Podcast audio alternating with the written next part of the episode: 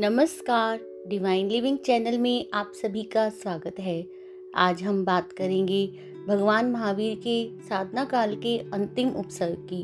भगवान महावीर ध्यान की गहराइयों में जा रहे थे, किंतु उनका मन बार बार डावाडोल हो रहा था। उन्होंने कारण जानने के लिए पिछले जन्मों को देखना आरंभ किया। ऐसा कौन सा पाप है जो उनकी केवल्य समाधि में बाधक बन रहा है?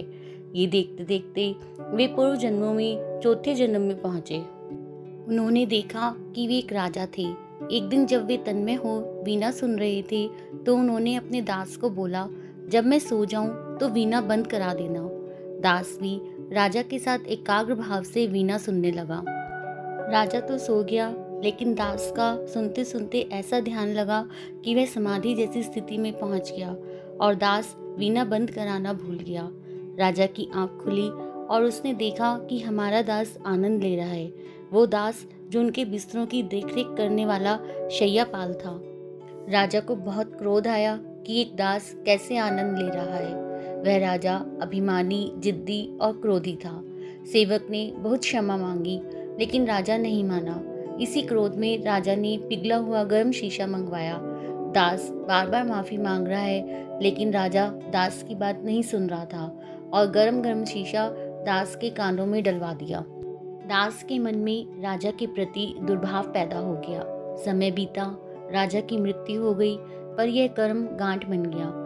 जन्मों की इस श्रृंखला में परिपाक होते होते वह इस स्थिति में पहुँच गया, यही पाप महावीर स्वामी के इस जन्म में उनकी समाधि में बाधक बन रहा था। तभी एक किसान अपने बैल लेकर आया और महावीर स्वामी से बोला, तात, मेरे बैल यहाँ चल रहे हैं। आप तनिक बैलों को देखें मैं अभी आता हूँ। यह कहकर किसान चला गया। महावीर ध्यानस्थ मुद्रा में बैठे रहे। उधर बैल चढ़ते चढ़ते दूर चले गए। कुछ देर बाद किसान आया। उसने पूछा कि बैल कहाँ चले गए? महावीर तो ध्यान मुद्रा में थे। उन्होंने सुना नहीं।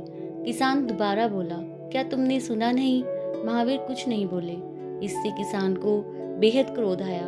और वह नहीं जानता था कि उसे ये क्रोध क्यों आ रहा है, क्योंकि यह क्रोध उसके पूर्व जन्म का था और उसने दो कीले लेकर महावीर के दोनों कानों में ठोंक दी और वहाँ से चला गया। कानों से रक्तधार बह निकली, किंतु महावीर के मुँह से उफ भी नहीं निकली और जरा भी क्रोध नहीं आया। उन्होंने सारा कष्ट सह लिया, क्योंकि ऐसा होते ही उनकी कर्म ग्रंथियाँ खुल गई और वे केवल्य को पहुँच गए।